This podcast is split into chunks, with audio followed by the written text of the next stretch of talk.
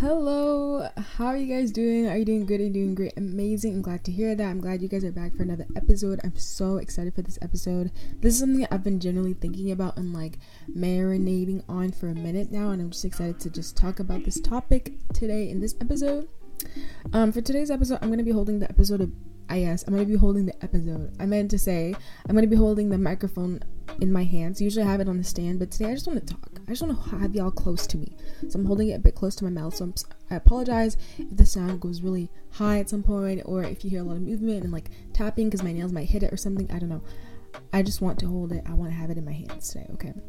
So let's just get straight into the episode. You already saw the title. The title is "A Life of Obedience is Worth Living," and this is such a loaded statement that I want to really de- like un- dive through in this episode. Um, I've already kind of talked about obedience and how important obedience is in past episodes but today, because usually I come at usually the topic of obedience isn't always like fun, you know, and obedience isn't fun all the time um but a lot of times when we talk about obedience we talk about it like it's like like it's a task like it's a dreadful thing like it's like oh my gosh we have to you know we have to um put to death our flesh and pick up our cross and all these different things and we have to you die to ourselves all these different things you know. It, we talk about a life of obedience as if it's like this burdensome thing which sometimes it cannot it's not really fun. Sometimes it's not really you know something you jump to the opportunity of doing. But obedience comes with so much life. Obedience comes with so much fruit and joy that i feel like we don't always talk about how obedience can truly be a blessing. Obedience can be such a wonderful, joyful, beautiful thing to go through. And even though obedience may not always be fun in the moment, the outcome of it is always fruit. It's always joy. It's always abundance. It's always like living out the word of God and the promises of the Lord that are in scripture. So, like, yeah, that's kind of why I want to talk about this topic. Like, people aren't living in the abundant life that the Lord has given them and miss out on what God has for them because of their disobedience, because they don't want to truly choose to obey and follow God 100%. Give Him your all 100%. You know, I just think about so many of like my friends that fell off for Jesus, like, so many of my friends that were on fire for the Lord and then fell off, or even seasons of my life where I wasn't truly like obeying God and how much I truly missed out on the harvest that was, you know, meant to be taken care of. I missed out on the fruit. I missed out on the abundance of life that the Lord has that the Lord has prepared for all of us. He has prepared good plans for all of us to do before the beginning of time, good works for us to do before the beginning of time. And we have to live in obedience to truly, truly enjoy those things. And I'm getting ahead of myself. I'm getting so ahead of myself. Let me backtrack. So, the reason why this topic kind of stirred up into my heart is when I was reading Acts. Acts, bro, I love the book of Acts. I will always, I will never stop talking about it. That book, if you ever feel like you're not on fire for the Lord, or if you ever feel like you're lukewarm, if you ever feel like you just need to be stirred up for the Lord, read Acts. That book will stir you up. Like the works of the Holy Spirit, the power of the Holy Spirit is so strong, it's so good. And you cannot read that book and not feel stirred up. But anyways, I was reading um scripture I was reading the book of Acts, um, and in Acts chapter 16, verse 25 to 34, I was reading that, and bro, this story always gets to me. So I'm gonna read it right now, and um, and then after we're gonna just talk about it a bit more, and I'm gonna be reading it into the ESV version. So starting in Acts 16, um, verse 25 it says about midnight paul and silas were praying and singing hymns to god and the prisoners were listening to them and this is when paul is in jail by the way and suddenly there was a great earthquake, so that so that the foundations of the prison were shaken, and immediately all the doors were open, and everyone's bonds were unfastened. When the jailer woke and saw that the prison doors were open, he drew his sword and was about to kill himself, supposing that the prisoners had escaped. But Paul cried out with a loud voice, Do not harm yourself, for we are all here. And the jailer called for lights and rushed in and trembling with fear, he fell down before Paul and Silas. Then he brought them out and said, Sirs, what must I do to be saved? And they said, Believe in the Lord Jesus, and you will be saved, you and your household. And he spoke the word of the Lord to him and to all who were in his house. And he took them the same hour of the night and washed their wounds, and he was baptized at once, he and all his family, he and all his family. Then he brought them up into his house and set food before them, and he rejoiced along with his entire household that he had believed in God. And if you know, if you are a Jesus follower, if you're a Christian, if you have read scriptures, if you've sat you know, in any sermon where any pastor is talking about the books of Acts, this story, or about Paul's life, this story is such an iconic story that we always talk about. We always talk about, you know, like the prison doors open, all these different things, chain falling down. It's there's so many metaphors that we use this um, to kind of illustrate a Christian life or to illustrate the Christian walk. We just talk about the story a lot of the times. But I feel like what we don't talk about is all the stuff that Paul went through before this, what led him to this moment in prison. We always want to talk about the chains that fell and all these different things, which is an amazing, which is like amazing, powerful works of the Lord that I will dive into to deeper later into this, into this episode. But what even led Paul to this moment in prison? It was his obedience to share the word of God, to share the gospel, to be a missionary, and to be all in for the Lord. Before they actually got thrown into jail, they were going into a place of prayer where they met a slave girl who had a spirit of divination and brought her owners um, much fortune. But then they were following, this is in uh, the same chapter in verse 16 um, all the way to 24. And they were fall and this girl with the spirit of divination was following Paul wherever they were going. And she kept talking, talking, talking. And then eventually Paul, sick and tired, because here it says, um, Paul, having become greatly annoyed, turned and said to the spirit, I command you in the name of Jesus Christ to come out of her. And it came out of her. That's so funny. Like, Paul was truly a gangster, bro. This guy was like, bro, you you are so annoying. In Jesus' name, get out of her right now. Right now. And it came out. Because what was it going to do? In Jesus' name. But anyways, once the spirit of divination came out of her, um, the owners s- saw that they were lose they were gonna like lose their money because people pretty much they were making money off of this woman by the spirit of divination. And if i remember if i remember clearly the spirit of divination um is like kind of like yeah the spirit of divination is a spirit that like tells the future fortune telling all these different things bro. Bro nothing's new under the sun. Like it's so crazy how nowadays these new age type stuff is so popular. Fortune telling um what's it called? Tarot cards all these different things like predicting the future is so popular now. But this has been happening. This has been existing. But anyways um these men they were making money. Her owners were making money off of her pretty much predicting people's future. And then when paul rebuked her and like told the spirit to get out of her and it came out they were upset. They were like dang our money is gone. How are we gonna make money off of her? So they took paul and um, they dragged him before the rulers. And they were like and this is what they said. I'm going to read in verse 20 and it says and when they had brought them to the magistrates they said these men are jews and they are disturbing our city. They advocate customs that are not lawful for us as romans to accept or practice and it's so interesting how not only did they bring them in front of the rulers because he uh, rebuked the spirit that was within the lady and now he wouldn't be able to make profit off of her but also they brought her before the rulers because they were speaking customs. They were speaking um different things different ways and practices that were not according to their jewish customs. In other words they were speaking about the gospel. They were sharing the gospel. They were sharing the message that jesus preached on this earth the same message that got jesus crucified. That's what they were sharing. And these people frustrated and annoyed literally brought them to rulers and then, if we continue reading in verse 22, it says, The crowd joined in attacking them, and the magistrates tore the garments off of them and gave orders to beat them with rods. And when they had inflicted many blows upon them, they threw them into prison, ordering the jailer to keep them safely. Having received this order, he put them into the inner prison and fastened their feet in stocks. Bro, this is so real. This is so, so, so real. Like, just how Jesus was persecuted, just how he went through so much, like, anguish and pain and suffering so will we and so have his followers. You know this is literally what jesus literally said this like you will face many troubles in this world but don't worry i'll overcome this world. This is what paul is literally going through.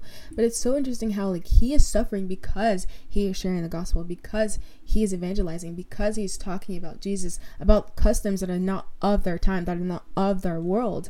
Um and he's being persecuted because of that. But it's because of his obedience to the Lord. It's because of his obedience to share the gospel amongst all nations. Um, the Great Commission, you know, because he's fulfilling the call of the Great Commission that Jesus sent for us to do, not just Paul, but all of us, even till this day. Because he's doing this, he is brought in front of rulers to be persecuted and then eventually into jail. That is what brought Paul into prison. It was his faith, it was his obedience, complete obedience to God, even in the face of opposition. And yeah, it may seem like a you know a hard thing like what he went through was of course was terrible. Like, what the heck? It's unjust. It's not right. You know, it's painful. But look at what came out of it his obedience, who led him to be persecuted and then eventually thrown into jail. In this moment, gave him an opportunity in prison. He had an opportunity. He could either, you know, wallow up in sadness and in grief and in anguish and maybe even like rebuke the Lord, even like, you know, rebuke the Lord as crazy. Why did I say that? Oh my gosh. But some people that go in through like really hard situations, some people that go into these really hard situations by obeying God, thinking it's going to bring them prosperity, they may face even greater persecution, all these different things. They may even turn their their their um heads away from God. They may even turn away from God. Paul could have done that. Honestly, he had every right. He was just like he had he didn't do anything wrong. He was innocent.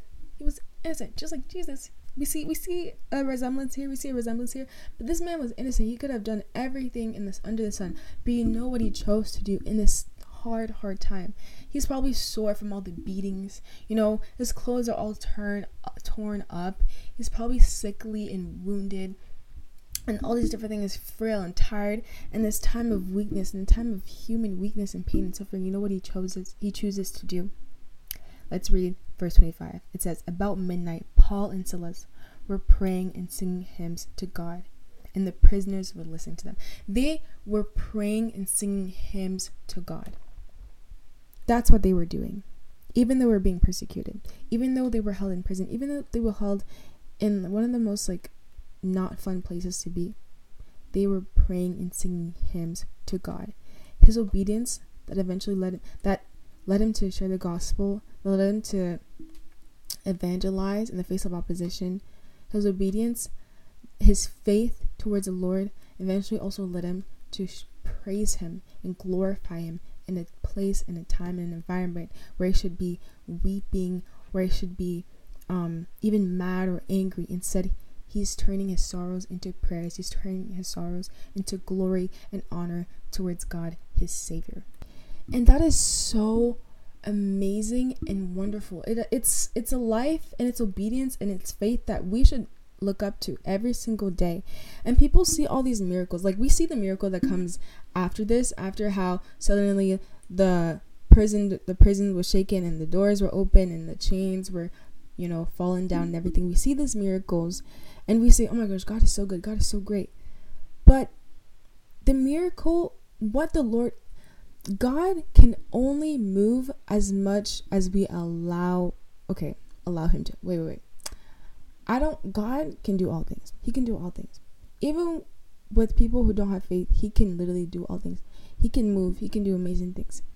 But our faith in God allows him, him allows him to move into greater greater, greater ways. Our obedience to Him allows Him to move and to do way more than we were if we were disobedient, if we lacked faith. And that's just a fact that we see that all the time throughout the Bible. It's just a fact.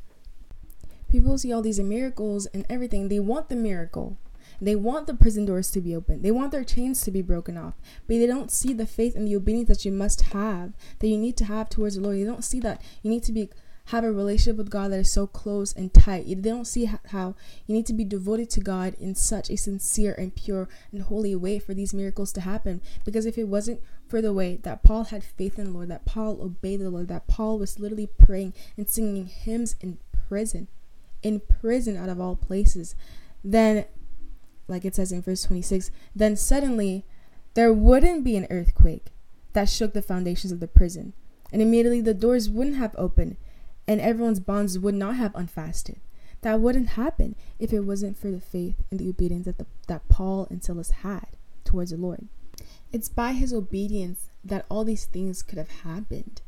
It's by partnering up with the Lord that all these things could happen. We want to see heaven brought down. We want to see the Lord move and have revival happening everywhere. We want to see happen. We pray for these things to happen. But are you living in accordance to his will? Are you being obedient to God? For him to even allow these things to happen in your life to begin with, but in people's life around you. Because I I honestly believe that when you are truly truly devoted to God, when you give God your all and you are completely soaked into him and you're completely filled with him that there there will be such an overflow in your life that it will just transform you and then eventually slip, sleep. What what am I saying? It will eventually drip, fall into other people. There will be such an overflow into your life that it will fall into other people. That wherever you go, you will touch other people. Wherever you go, people will feel your the presence of the Lord around you, in you. That they will see Jesus truly through you. And we see this even in the Bible. We see how Peter, in the beginning of Acts, Peter was out here. He was, bro, Peter, bro, Peter is crazy. Like that's why when you think of Peter, you don't always think of um yeah, okay, Loki, the first thing you think about is how he denied Jesus. Okay, cool. But you also think about how he did these amazing things to the Lord, bro. Peter was so on fire for the Lord and the Holy Spirit was so on him that his shadow, bro, oh my freaking goodness.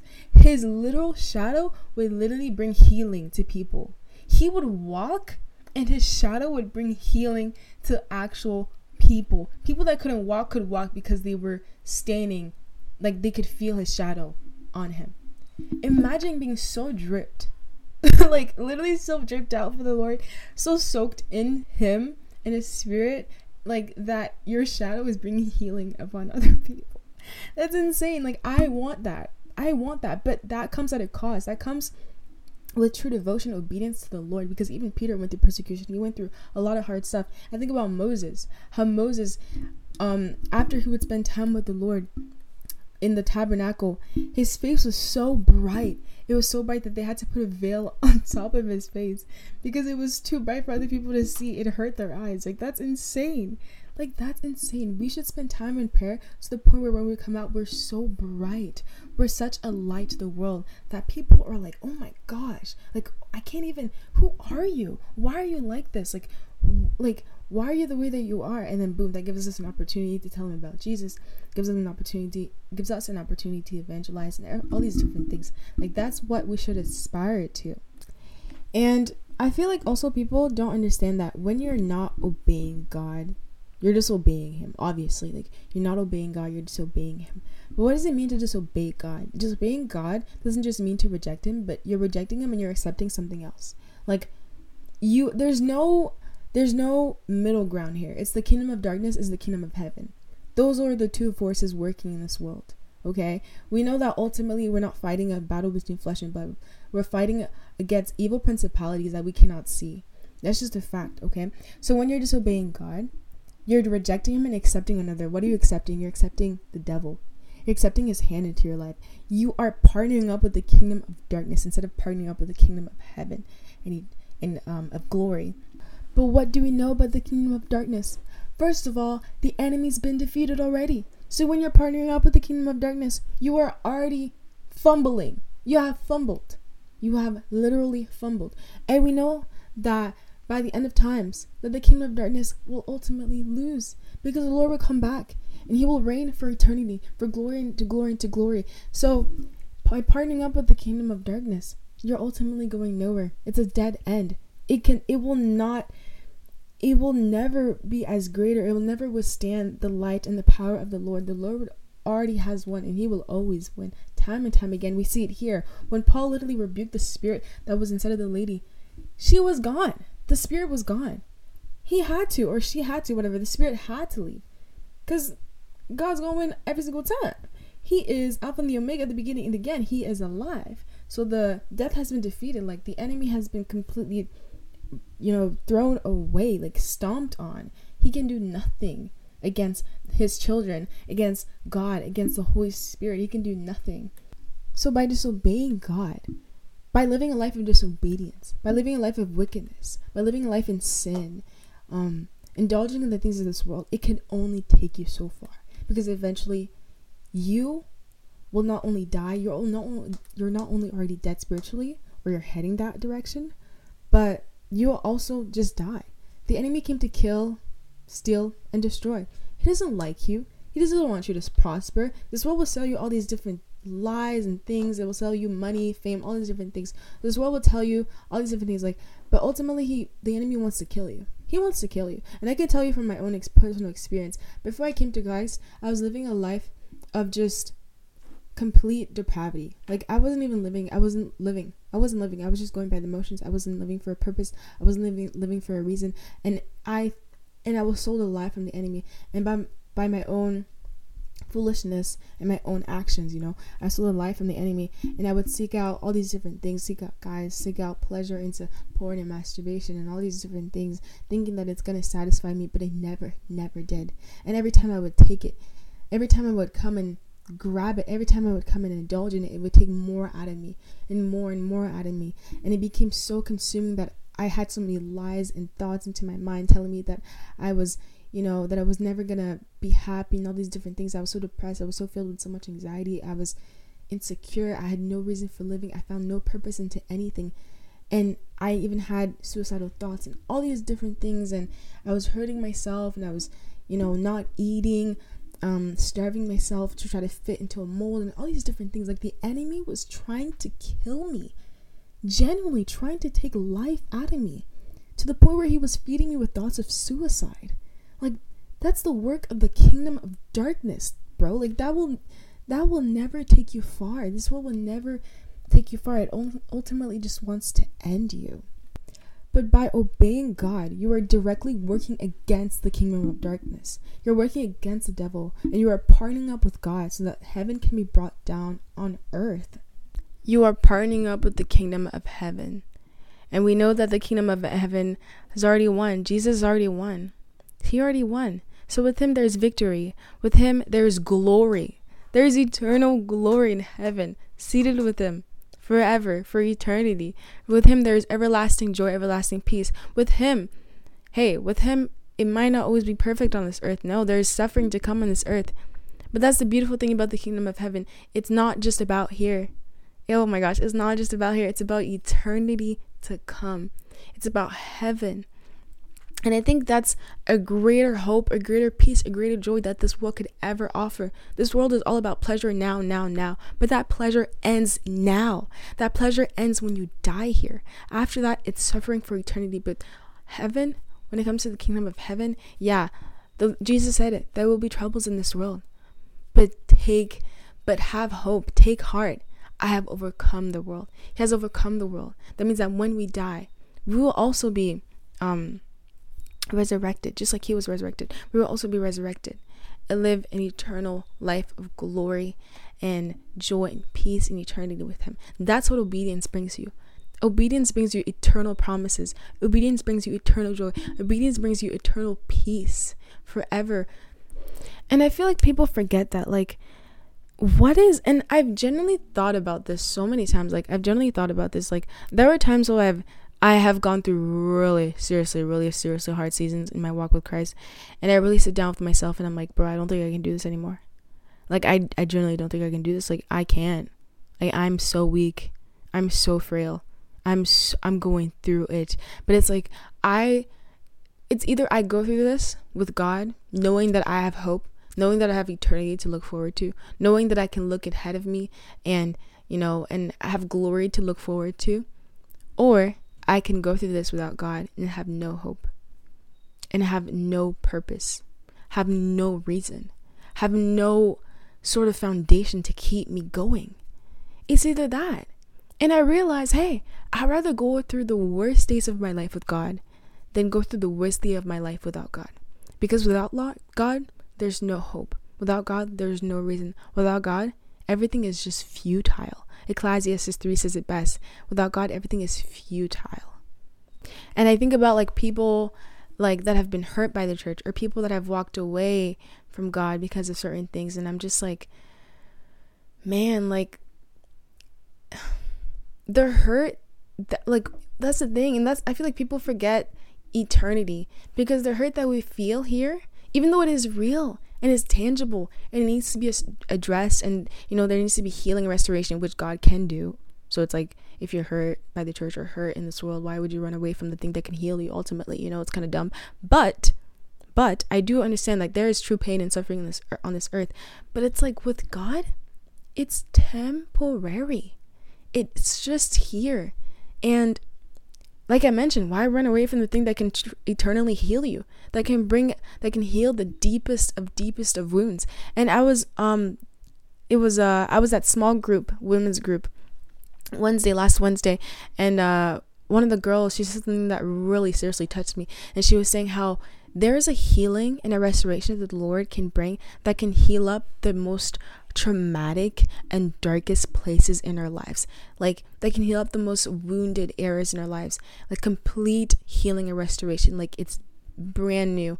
And that really, really touched me because like I've been through like I mentioned multiple times before on this cha- on this I was gonna say channel, and on this podcast I've been through a lot of childhood trauma. Like I have been through a lot of traumatic stuff. Stuff like I'm still working on. And honestly, for a really long time I kind of thought like I'm going to live with this forever. Like this is going to be something I'm going to take to my grave.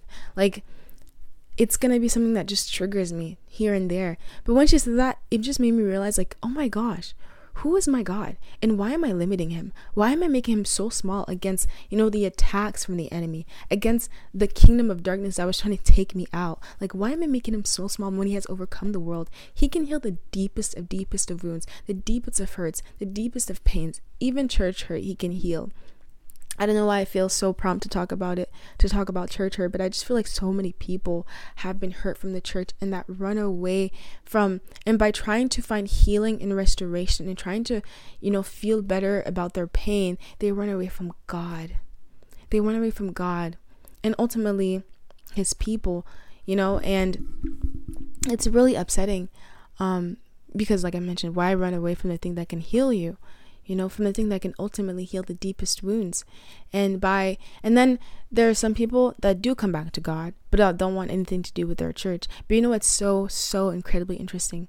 When Paul was uh, on his way to persecute more Christians and Jesus appeared to him, he said, Why are you persecuting me? Hmm. By Paul, Paul, while Paul was persecuting his people, he's thinking he's doing the right thing. You know, he's living this godly Jewish life, you know, but no, ultimately that by by hurting God's people, he was hurting him. He was hurting God. And so when you think you can come to God and not come to his people, you're lying to yourself. We are God's people. And by ultimately hurting his church, you're hurting him. And by rejecting his church, you're rejecting him. You know? So anyways, I don't know why I just feel like talking about that.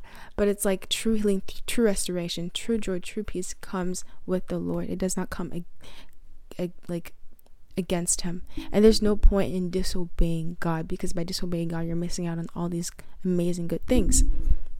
Which brings me into the next thing that I want to talk about. I kind of mentioned it in the introduction of this episode, but the Lord has good plans for you. He has works for you to do. Take that in. Like every time I think about that, bro, it shocks me. Like the Lord has literally works for me to do before I was even formed into my mother's womb. He has a story, He has a plan and purpose for me. Come on, like he has things for me to do. And you can only do those works and enjoy the harvest of those works. Enjoy the harvest, the fruits that may come out of those works in true obedience to him.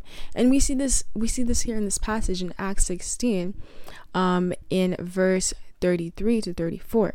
It says, Actually, I'm going to read from the verse 29 to 34. It says, And the jailer called for lights and rushed in, and trembling with fear, he fell, he fell down before Paul and Silas.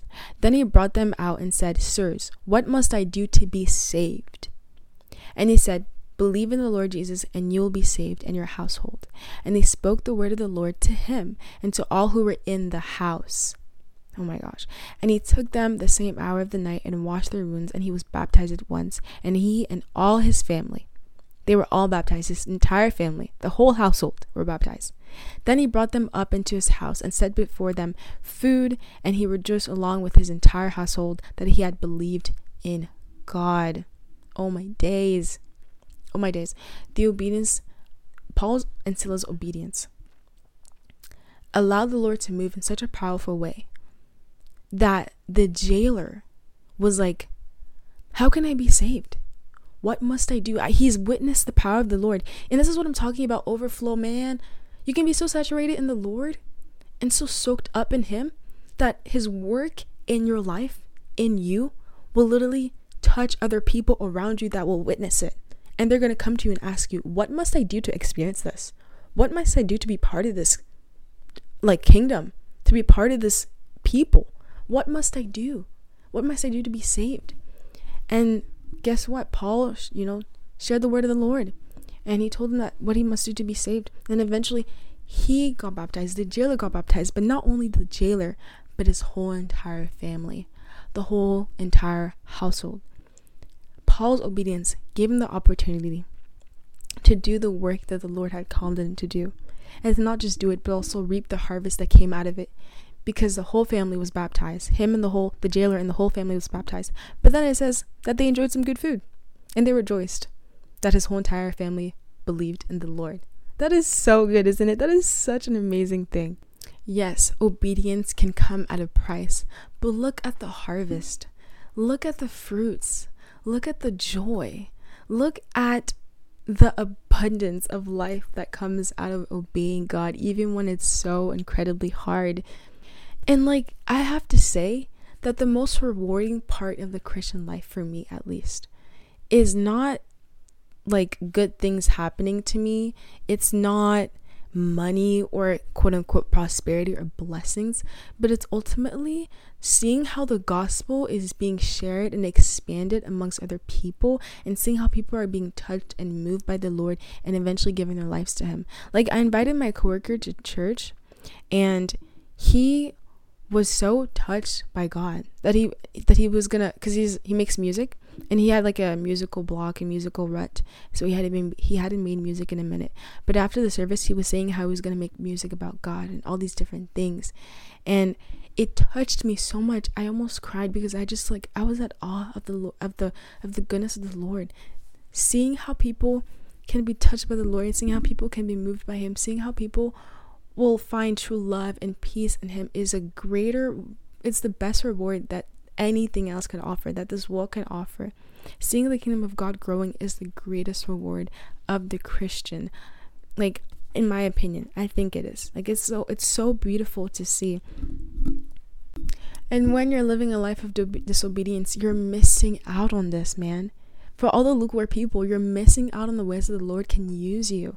Like I think about like my coworker, by example, who makes music and who you know has a niche for it, and he's pretty good at it. I would say, if he really devoted all of his gifts and talents to Jesus, like if he first of all repented of his sins and all these different things, got baptized, and chose to obey Him and to use God to glorify, to use his gift to glorify God, imagine what he could do for the kingdom.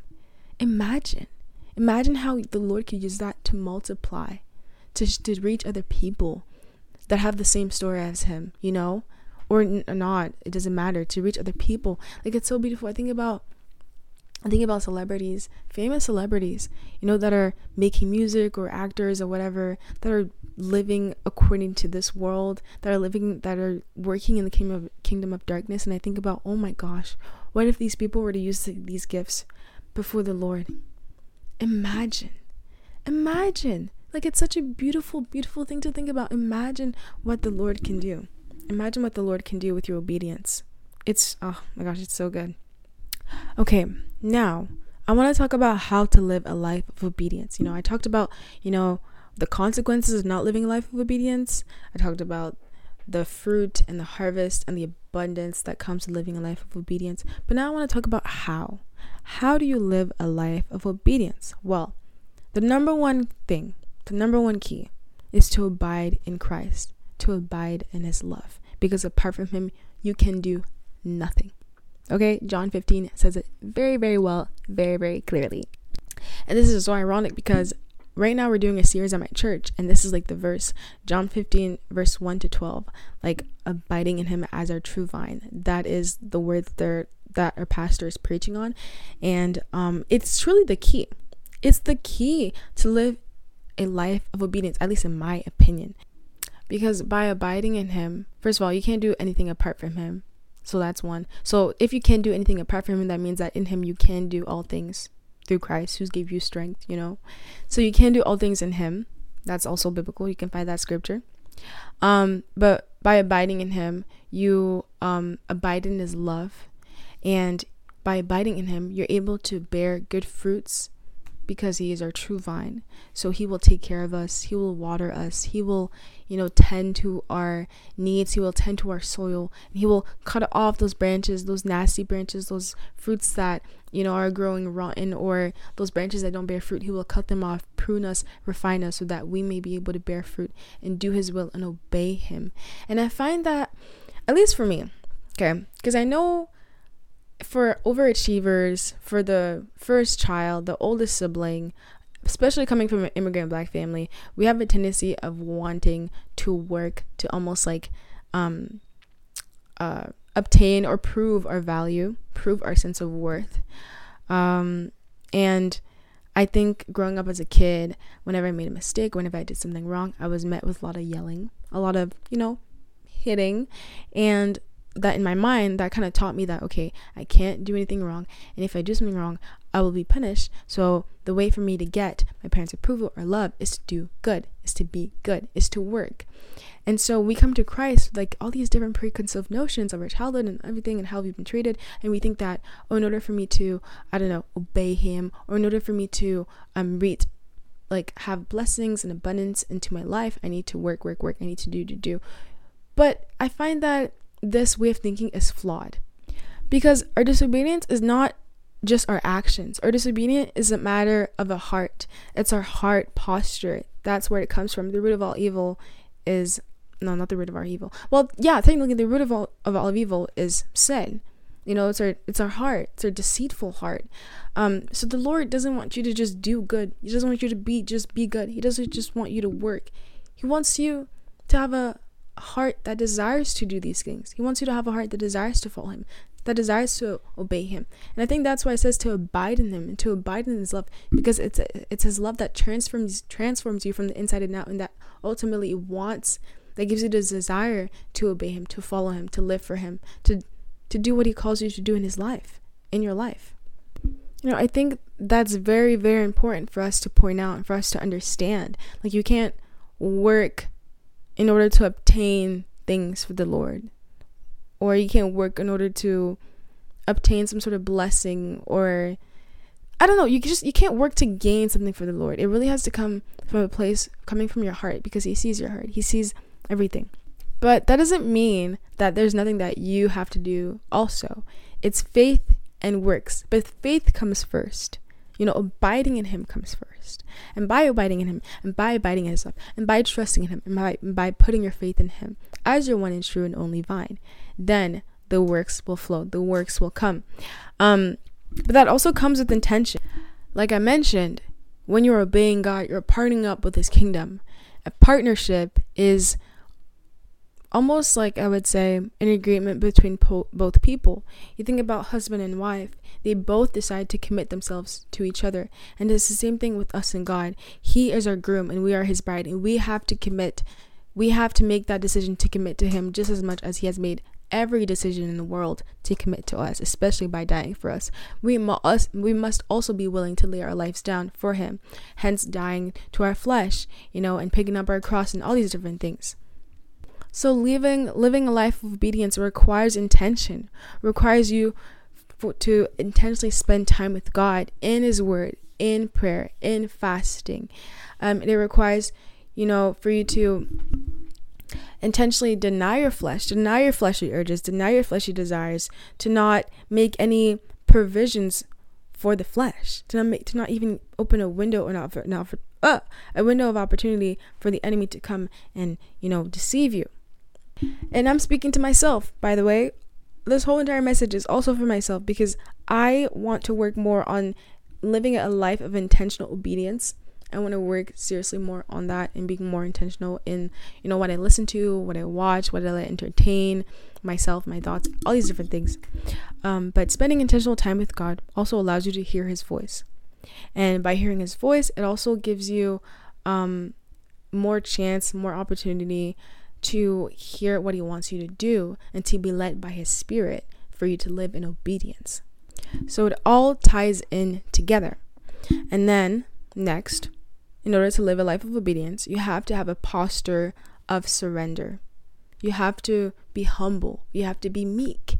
You have to yield to the Lord. You know, the Lord can only work best with a softened, willing heart. He cannot work with a hardened heart. He cannot work with a prideful heart, with a heart who thinks who he or she knows it all, who doesn't need, you know, anyone else to teach or guide them. No, no, no. He needs a softened, willing, humble, surrendered heart. And in addition, like I mentioned time and time again throughout this episode, you have to get comfortable with the uncomfortable if you want to be truly obedient to God. Obedience doesn't always feel good, but like I mentioned, it will fill you up. Lord have mercy, it will fill you up. People like I just I feel like I've I've realized so many things. This whole entire summer has been so life changing for me. Like in my Christian walk, in my life, the way I see life, the way I see pers- like the world has changed so much, and um, I've realized like we always say like I want to be on fire for the Lord. Like I want to, you know, do great things to the Lord. I want to give my all to the Lord, but in order for you to be on fire for the Lord, in order for you to experience the amazing power of the Lord, you have to be all in for Him.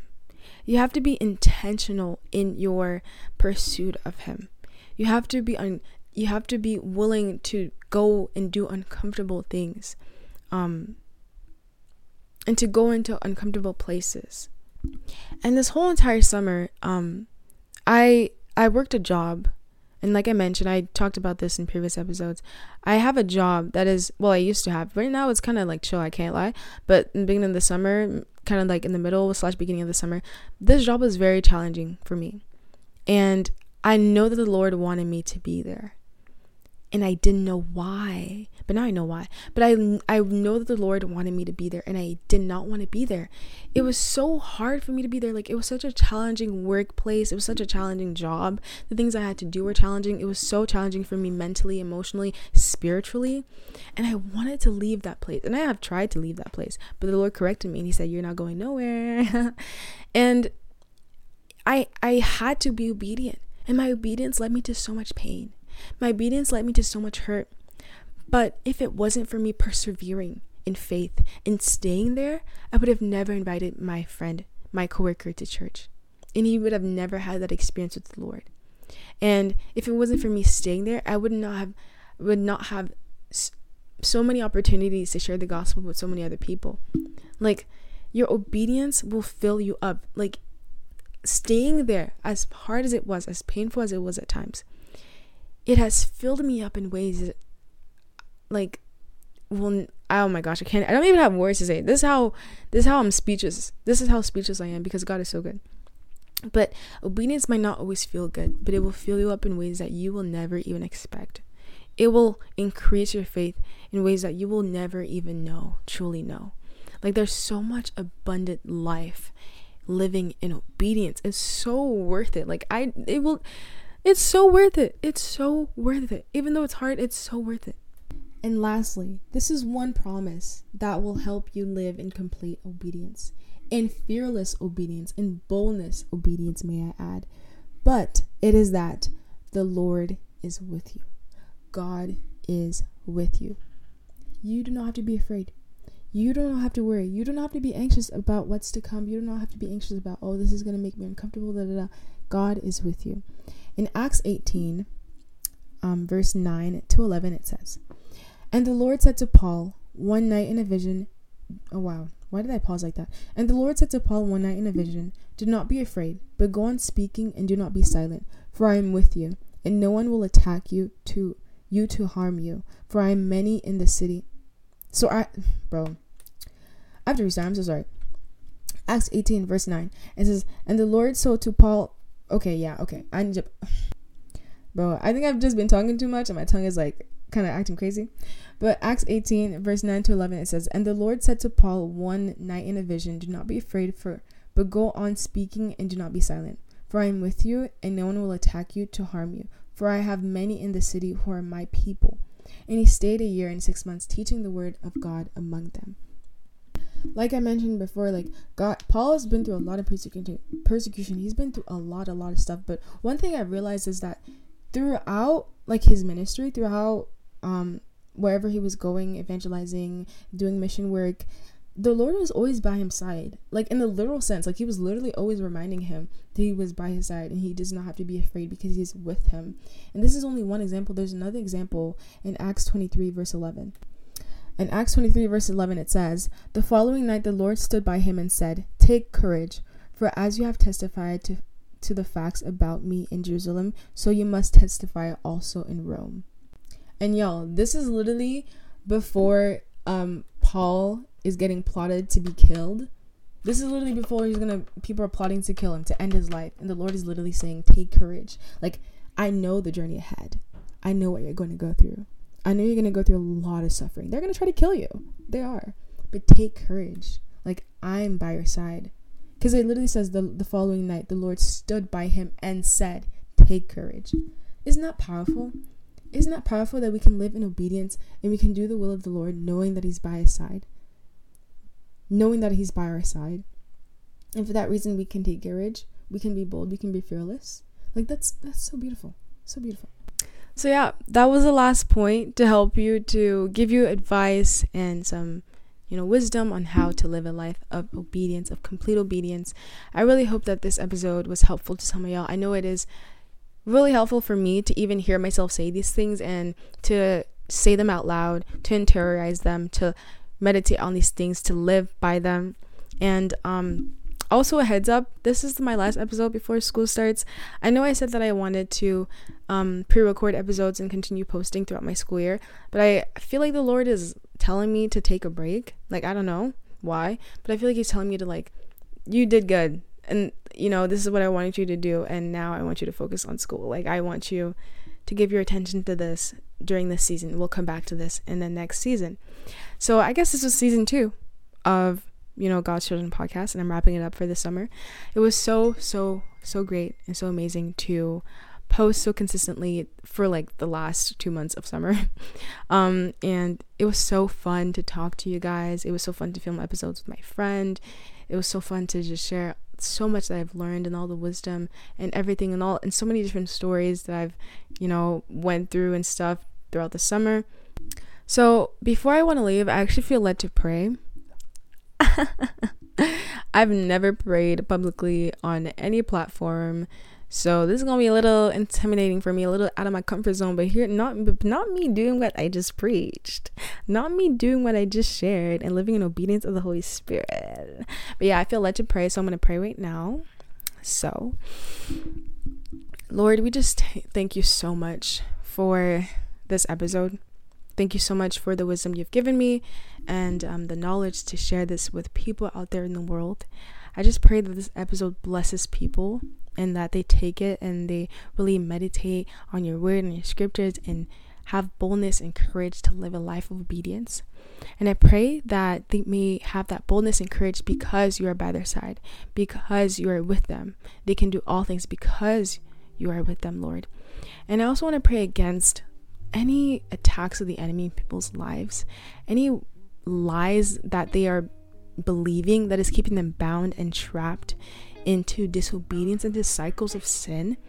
I pray that, Lord, that your kingdom may prevail against them. And I pray that they may come to repentance and true um, surrendering to you and true um, obedience into you. Soften their hearts, Lord, towards you. Soften their hearts towards you.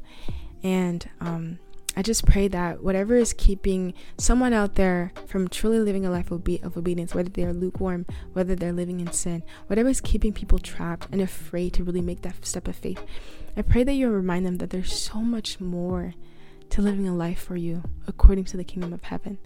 There's so much more life, so much more peace, so much more joy and love that this world will never, ever be able to offer. So, Lord Jesus, please open people's eyes, please open people's ears, soften people's hearts, and draw them near to you, Lord, and um, touch them. In Jesus' mighty name. I thank you so much for your love and your grace and your mercy, for the fact that you died on the cross for our sins, the fact that you're resurrected and we can have hope for eternity. I thank you so much for who you are, Lord Jesus. And I bless whomever is listening to this on the other side of this microphone and computer. In Jesus' name, I give you all the praise, all the glory. Amen. Y'all, I don't know if you I don't know if you guys can hear this, but there's my phone is like guys anyways, my phone was just buzzing a lot. I apologize. And then I had a call that I had to pick up. So much was happening. Anyways, yes. So that's it for today's episode. That's it for the season, season 2. That was a wrap. That was a wrap. And um yeah, I won't see you guys. I won't talk to you guys in the next like months. So, it's a bit scary. It's a bit scary, but I am excited for what this third year of university is going to bring me. I'm actually really excited for third year. I can't lie. Like I'm really really excited. I'm looking at my classes and I'm like, "Oh my gosh, I can't wait to like learn and like study all these things." So I'm really looking forward to it and maybe I might post an episode in the middle of the year. I don't know, we'll see. But right now, don't have any expectations to hear from me for the next 6 months or 9 months. So yeah, see you guys on the other side. I pray that God is with you. Have a nice day. God bless you. Bye-bye.